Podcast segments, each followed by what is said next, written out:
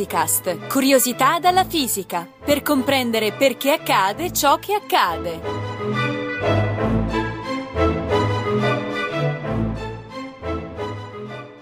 Accade spesso che le scoperte della fisica vengano fatte per mezzo di calcoli matematici ben prima che un esperimento le verifichi davvero nel mondo reale, come è avvenuto per esempio con il celebre bosone di Higgs. Ma cosa può saperne la matematica di come è fatto l'universo? Com'è possibile che la matematica funzioni? Ce lo spiegano Giovanni Organtini del Dipartimento di Fisica dell'Università La Sapienza e Gianluca Licausi dell'Istituto Nazionale di Astrofisica.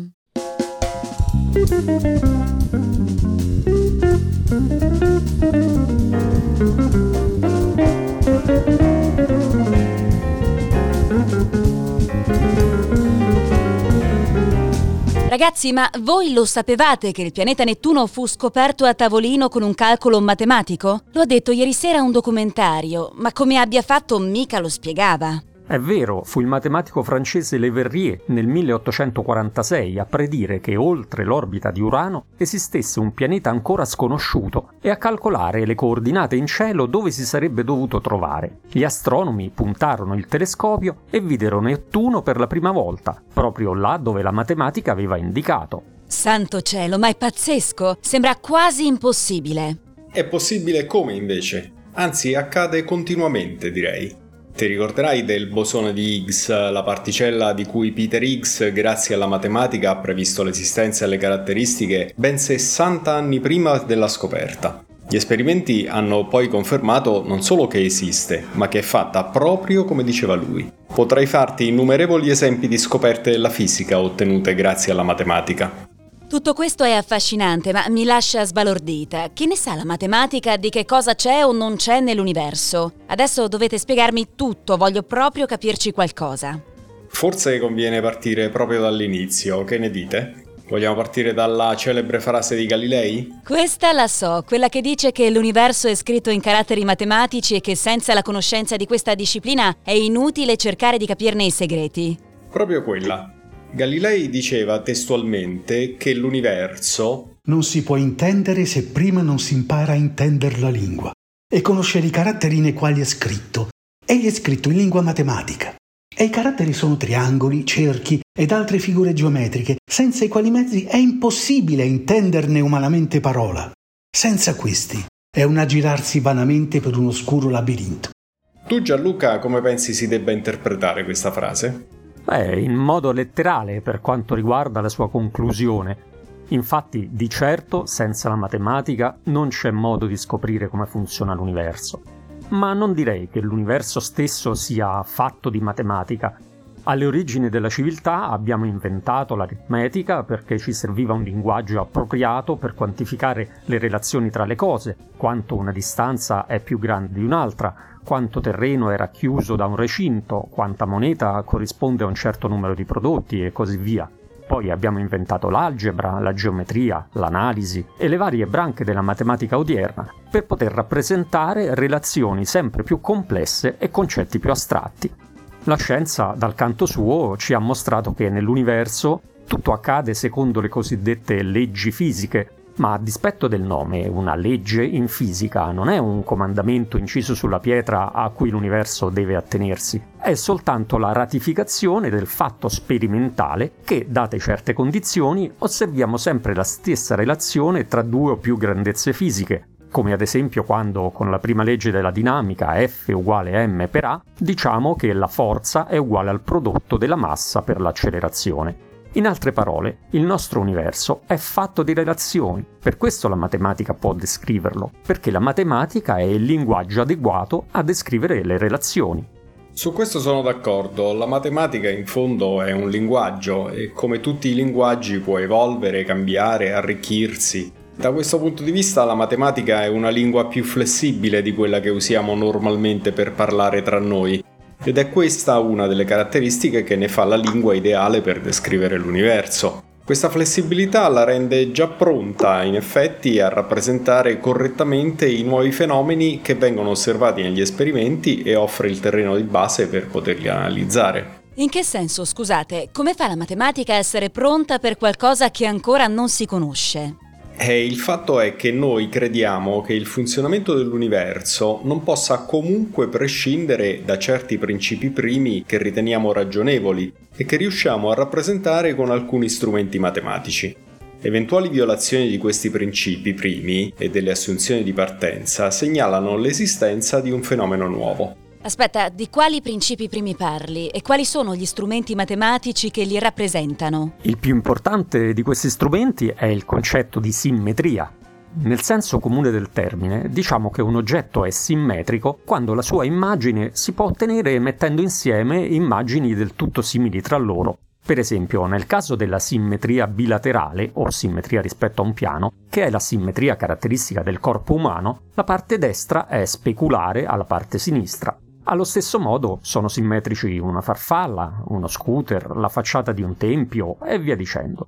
La geometria si esprime più rigorosamente dicendo che due punti sono simmetrici rispetto a un piano se il segmento che li congiunge incontra il piano ortogonalmente nel suo punto di mezzo. Si chiama simmetria la trasformazione che muta ogni punto nel suo simmetrico. E un oggetto si dice simmetrico se è invariante rispetto a questa trasformazione.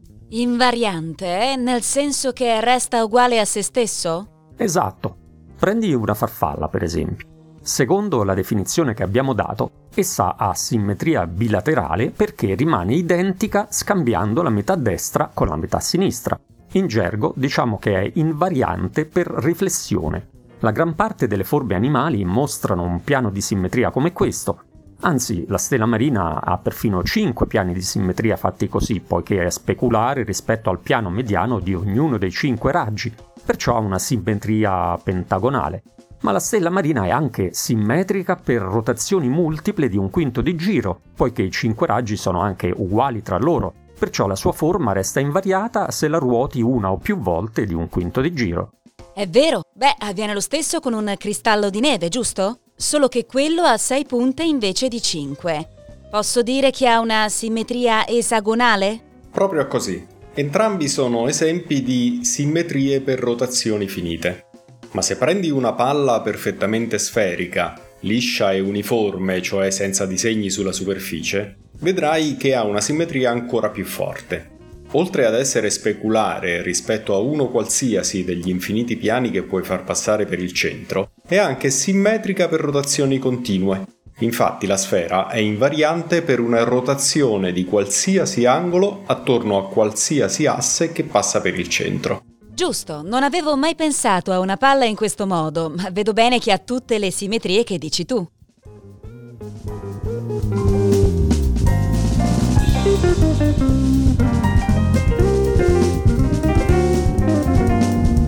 Perché queste simmetrie sarebbero importanti per la fisica?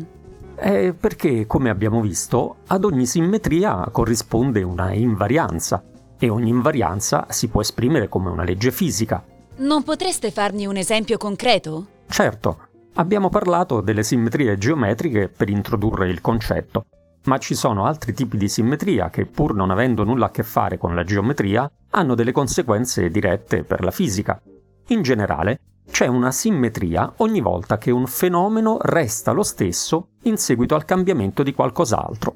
Per esempio, avrai notato che quando stai su una nave che viaggi dritta e a velocità uniforme in un mare tranquillo, tutto accade nello stesso modo che in una stanza sulla terraferma. Se lanci una palla in alto, essa ricade nella tua mano, se cammini non noti nulla di inusuale, e così via. È vero, a volte se non guardi fuori dal finestrino, neanche ti accorgi se la nave è ancora in viaggio oppure è già ferma al porto. Galileo fu il primo a rendersi conto di questa equivalenza, che oggi chiamiamo principio di relatività di Galilei, tra gli esperimenti condotti in quiete e gli stessi esperimenti condotti in moto uniforme. Questa equivalenza è a tutti gli effetti una simmetria, perché ci dice che tutte le leggi fisiche sono simmetriche rispetto allo scambio tra quiete e moto uniforme. Ah, ecco, quindi è qui che vediamo agire le simmetrie nella fisica. Sì, ma è solo l'inizio. Sai bene che un oggetto fermo, libero di muoversi, resta fermo finché non interviene una forza a spostarlo, no? Beh, certo, è ovvio. Ecco, ora guarda il potere delle simmetrie. Il solo fatto che valga questa simmetria di scambio tra quiete e moto uniforme ci permette di dire che se un oggetto fermo in assenza di forze resta fermo, allora anche un oggetto in moto uniforme in assenza di forze resta in moto uniforme. Giusto, non fa una piega. Questa semplice conseguenza, chiamata prima legge della dinamica, già ci permette di prevedere, per esempio, che se lanci una palla nello spazio profondo, lontano dall'attrazione della Terra, questa procederà con moto uniforme, non essendoci forze a deviarla o a rallentarla. E a questo punto vedi da sola in che modo la matematica sa dirti dove si troverà la palla dopo un certo tempo. Se l'hai lanciata a 10 km/h in una certa direzione, dopo un'ora starà 10 km più in là nella stessa direzione e dopo n ore sarà distante n volte 10 km. Come vedi, la matematica sa prevederlo, non perché sappia qualcosa del mondo reale, ma perché la palla, data la simmetria di cui gode finché non è soggetta a forze, non può comportarsi in modo diverso. Ah, ecco come fa! Ovviamente le cose cambiano se la simmetria viene meno. Per esempio se la palla va a sbattere contro un'altra palla. In tal caso le traiettorie di entrambe le palle deviano, poiché nell'urto subiscono l'una la forza elastica dell'altra. Le direzioni che prenderanno dopo l'urto possiamo calcolarle sfruttando la simmetria rispetto alla congiungente tra i centri delle due palle, ma dopo il rimbalzo, finché non subiranno altre forze, ognuna di esse procederà con moto uniforme e potremo quindi calcolare dove si trovano entrambe dopo un certo tempo, come abbiamo fatto nell'esempio di prima. Quindi la matematica in realtà non aggiunge nuova sapienza, ma soltanto deriva il movimento obbligato che i corpi devono seguire date le simmetrie in gioco. E così ho capito bene? Proprio così. La matematica dapprima ci aiuta a riconoscere le simmetrie presenti nell'universo e a formalizzarle in un linguaggio opportuno, e poi se ne serve per derivare tutte le relazioni che devono esserci se vigono queste simmetrie. E potete farmi altri esempi? Certo, abbiamo già detto che ogni simmetria comporta un'invarianza e abbiamo visto come la simmetria del principio di relatività di Galilei implichi la legge di conservazione del moto uniforme. Con un ragionamento più tecnico ma analogo, la fisica Emmy Noether, agli inizi del Novecento, dimostrò che la fondamentale legge di conservazione dell'energia è una conseguenza del fatto che le leggi della fisica sono invarianti nel tempo, che si può esprimere dicendo che l'universo è simmetrico per traslazione temporale. Se una legge vale oggi, la stessa legge vale anche domani. Allo stesso modo si dimostra che la legge di conservazione del momento angolare, cioè il fatto che una pattinatrice che fa una piroetta rallenta quanto allarga le braccia, è una conseguenza del fatto che l'universo è simmetrico rispetto alle direzioni. Infatti se ruoti l'intero universo in una direzione non può cambiare nulla di ciò che avviene al suo interno. La spiegazione di queste conclusioni va oltre lo scopo di questa puntata, ma il concetto è sempre lo stesso. Ogni simmetria che l'universo possiede implica una relazione matematica tra i suoi elementi e quindi definisce una legge fisica. In pratica mi state dicendo che ogni legge fisica è conseguenza di una simmetria. In molti casi è così. Per esempio possiamo utilizzare lo strumento della simmetria anche per spiegare la forza elettromagnetica. Fino all'inizio del Novecento tutti pensavano che la forza elettrostatica e la forza magnetica fossero due cose distinte, del resto i loro effetti apparivano piuttosto diversi, l'una aveva a che fare con le cariche elettriche e l'altra con le calamite. Gli esperimenti però le mostravano spesso legate insieme ed era noto che una carica elettrica in moto genera un campo magnetico. Le leggi di Maxwell descrivevano questi fenomeni perfettamente, ma non spiegavano perché le due forze erano legate. Fu Einstein, applicando alle leggi di Maxwell la simmetria tra quiete e moto uniforme che abbiamo visto prima, a dimostrare che il campo magnetico non esiste di per sé, ma è soltanto il campo elettrico visto da un osservatore in moto rispetto ad esso. Ma dai, non lo avrei mai immaginato, davvero interessante! Ed è solo l'inizio. Le simmetrie che abbiamo visto, che portano alle leggi di conservazione, sono simmetrie globali, poiché si applicano all'intero universo, ma è chiaro che basta poco per violarle. Per esempio, quando guidiamo la macchina ci capita di curvare e accelerare, perciò rompiamo continuamente la simmetria del moto uniforme. In questo caso il principio di relatività di Galileo non si applica, tant'è che se freniamo ce ne accorgiamo benissimo perché sorge una forza che ci spinge in avanti. E quindi la matematica in questo caso non funziona più? Altro che, funziona lo stesso, perché la violazione di una simmetria globale comporta la creazione di una simmetria locale, cioè che avviene soltanto in un certo punto. e, come adesso ti faremo vedere, sono proprio le simmetrie locali a spiegare l'esistenza delle quattro interazioni fondamentali. Il ragionamento è il seguente. Abbiamo già visto che per l'universo vale il principio di simmetria secondo il quale tutte le direzioni sono equivalenti. È la stessa simmetria che vale per una palla. Posso però rompere questa simmetria mettendo la palla in rotazione attorno a un asse. Se lo faccio, violo la simmetria tra tutte le direzioni, poiché la direzione dell'asse di rotazione diventa diversa dalle altre. La palla rotante assume quindi una simmetria assiale, che è diversa da quella globale dell'universo, e si schiaccia ai poli, come se ci fosse una forza diretta dai poli verso il centro della palla. Allora, fammi vedere se ho capito. Tu rompi la simmetria globale introducendone una locale, e in conseguenza di questo cambiamento nasce una forza, è così? Sì, e non succede soltanto con le rotazioni. Immagina di essere in un ascensore. Nel momento in cui parte verso l'alto, specialmente se accelera tanto, tu senti una spinta verso il basso. Infatti, al momento della partenza, per qualche istante senti che pesi un pochino di più, come se la forza gravitazionale fosse aumentata. Oddio no, la mia dieta è rovinata da un ascensore, no, da oggi salgo a piedi. E faresti bene, ma non per la dieta, quanto per la salute. L'effetto dura pochi istanti e poi svanisce, e del resto non ne hai bisogno. Ma non divaghiamo. Quando il moto è uniforme, l'universo è invariante per traslazioni. Infatti, se sposti l'ascensore a velocità costante, non te ne accorgi neanche che l'ascensore è in moto, perché tutto quel che c'è dentro si sposta nello stesso modo. Ma se violi questa simmetria imprimendo all'ascensore un'accelerazione, fai comparire una forza che i fisici chiamano apparente, diretta inverso opposto all'accelerazione. Beh, insomma, tanto apparente non mi pare. In effetti il termine è un po' fuorviante. Si dice apparente perché non è una forza generata dall'interazione con qualcosa come la gravità, che è il risultato dell'interazione tra la Terra e quel che ci sta sopra, ma dal semplice fatto di trovarsi in un sistema di riferimento accelerato. Si può esprimere quel che ti ha detto Giovanni anche dicendo che all'interno dell'ascensore c'è una simmetria locale tra accelerazione e forza di gravità, poiché, come sulla nave, se non guardi fuori non puoi distinguere se l'ascensore sta accelerando o se la gravità è diventata un po' più forte. Ed è proprio dall'applicazione della matematica di questa simmetria che Albert Einstein derivò l'intera teoria della relatività generale.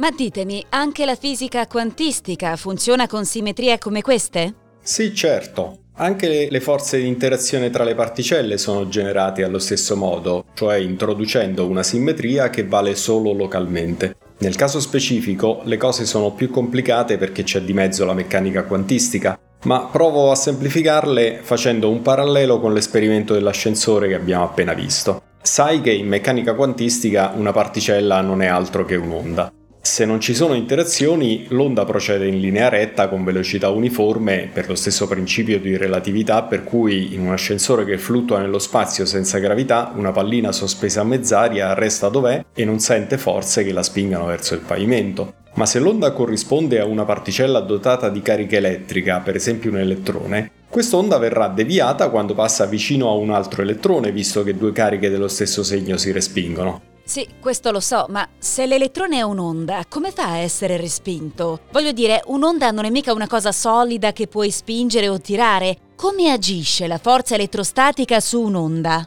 Beh, per cambiare il moto di un'onda bisogna cambiarne localmente la fase, che vuol dire spostarne le creste e le valli un po' in avanti o un po' all'indietro. Ma devi cambiarla soltanto in una parte dell'onda, poiché se cambi la fase dell'onda della stessa quantità in tutti i punti non cambia nulla nella sua dinamica. In altre parole, se volessi parlare difficile come voi, potrei dire che un'onda è simmetrica rispetto a cambiamenti di fase globali. Bravissima, vedo che impari in fretta. Un cambiamento di fase locale, invece, è quel che accade a un'onda luminosa quando raggiunge una lente di vetro.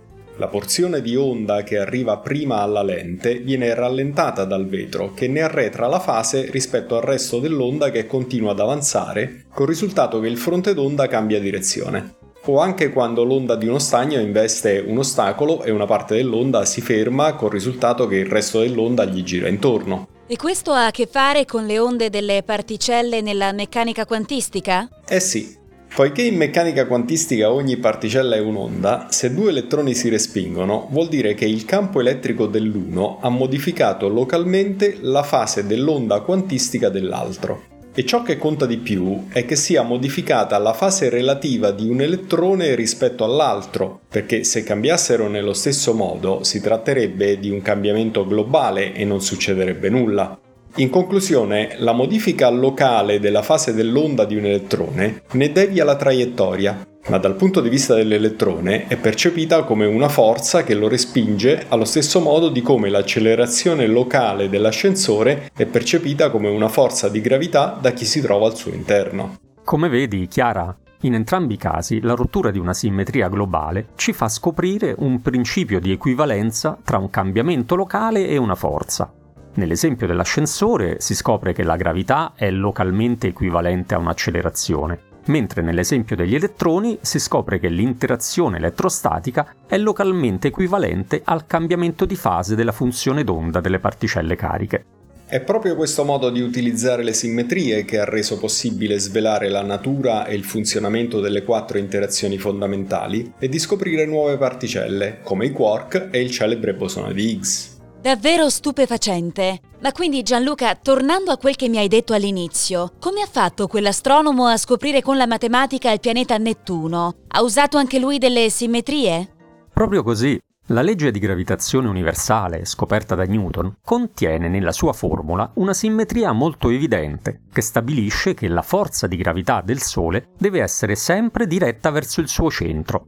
In gergo diciamo che il Sole ha un campo di gravità radiale, cioè diretto lungo il raggio. Un campo radiale è simmetrico rispetto a tutte le direzioni, così che il campo gravitazionale del Sole dipende solo dalla distanza da esso, ma non dalla direzione.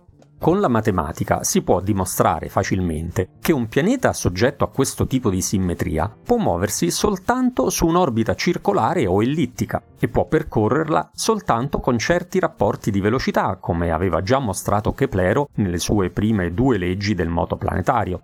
Perciò, se un campo gravitazionale ha simmetria radiale, i pianeti che lo percorrono sono obbligati a muoversi così.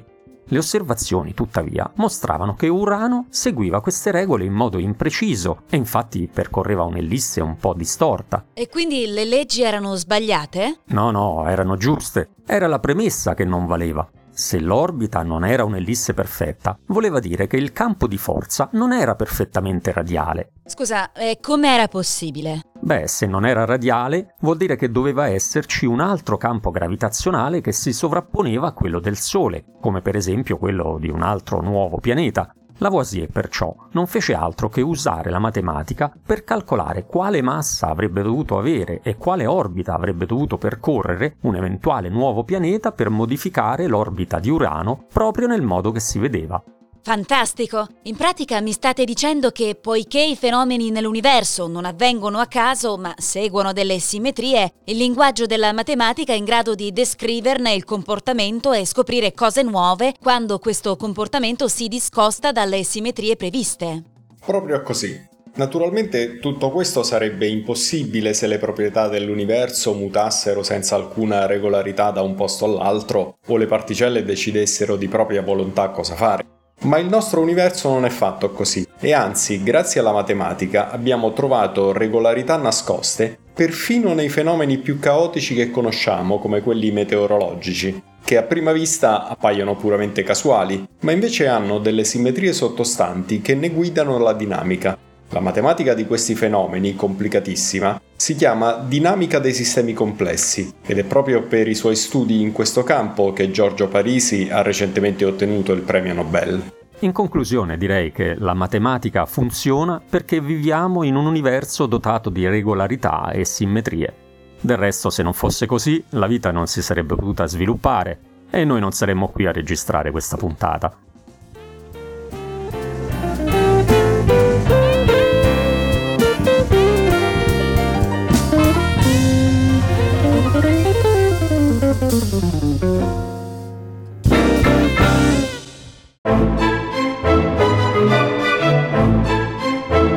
Fisicast è un podcast in cui docenti universitari e ricercatori parlano di fisica con il linguaggio di tutti i giorni. Ideato da Riccardo Faccini, Gianluca Licausi, Giovanni Mazzitelli e Giovanni Organtini, realizzato con il supporto dell'Associazione Frascati Scienza e di ricercatori dell'Istituto Nazionale di Fisica Nucleare, di quello di Astrofisica e della Sapienza. Interviste di Chiara Piselli e montaggio di Edoardo Massaro. Le puntate precedenti e altre informazioni sono consultabili su www.radioscienza.it/fisicast. Commenti e spunti su possibili argomenti di interesse sono per noi preziosi, per cui potete contattarci a fisicast@radioscienza.it.